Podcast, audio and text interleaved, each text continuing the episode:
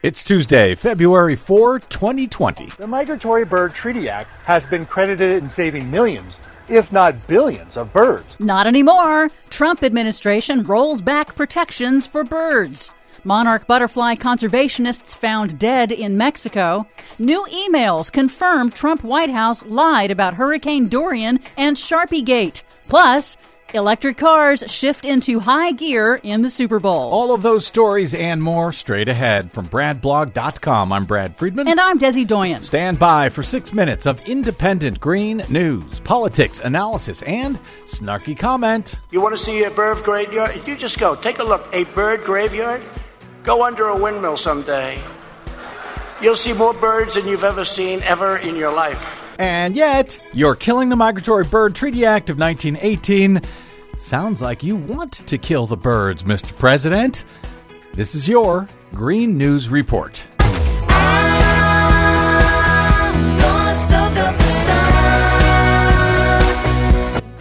Okay, Desi Doyen, for a guy who uses Twitter so much, Donald Trump sure does seem like he wants to kill a lot of birds. Yes, yes, he does. While President Trump frequently spouts ridiculous lies about the wind industry and bird deaths, the truth is that exponentially more birds are killed by house cats, buildings, and oil and gas projects than are killed by wind farms. Now, the Trump administration is showing its concern for birds by weakening the rules that once protected them. In yet another environmental rollback favoring the oil and gas industry, the Trump administration has moved to eliminate eliminate penalties and fines for industries that kill migratory birds under the 100 year old Migratory Bird Treaty Act. The new rule now only holds companies liable if they explicitly intended to kill birds. Mm. In other words, if you say you didn't mean to, it's okay. Well, that's the same defense he's used for impeachment, so why not? Conservation groups say U.S. bird populations are already declining from lax enforcement. The New York Times reports internal agency documents show the administration has been actively discouraging companies from taking even minimal precautions to prevent bird deaths, and federal wildlife officials have mostly stopped investigating it. Somebody really ought to give him the bird. Remember Sharpie Gate last September? Yes, I do. That's when Trump used a marker to alter an official map forecasting the path of Hurricane Dorian in order to justify his bizarre false claim that Alabama was somehow threatened. And then the White House doubled down rather than just admitting Trump made a mistake. Yeah, that sounds like him. That map that you showed today looked like it almost had like a Sharpie. I don't know. I don't know. I don't know. I don't know. I don't know if I drew a sharpie around the state of Alabama. I don't know. I don't know. Now, new internal emails released in a public records filing show that yes, the map was doctored, Trump was lying, and the White House knew it all along. Knock me over with a feather. The emails also show how those lies roiled the nation's weather agencies as Trump political appointees criticized weather agency staff and scientists for contradicting the president. In one email, top NOAA official Craig McLean warned of long term consequences of the administration's actions, quote, eroding the public trust in NOAA. But consequences for the president misleading the public about a weather forecast?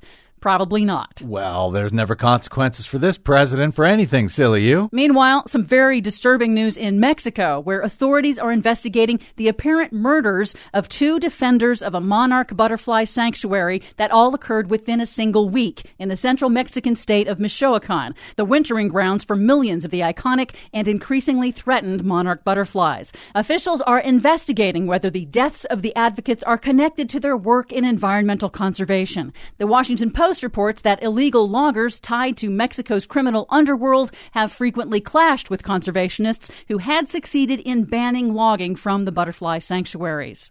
Finally, Super Bowl 2020 is over, but the ads may have signaled a cultural shift. Super Bowl ads featuring electric vehicles used to be rare, but not anymore. For the first time, not one, not two, but four automakers spent millions to promote their electric cars during the Super Bowl. NBA star LeBron James repped an all electric Hummer, and actress Maisie Williams of HBO's Game of Thrones sped past traffic jams, gas stations, and gas guzzlers in Audi's new all electric SUV, all the while belting out the hit song from the movie Frozen. Yeah, she was singing Let It Go. I don't actually understand what that meant, but I was very happy to see all of those electric car ads. In fact, I was able to count the car ads that weren't for electric vehicles.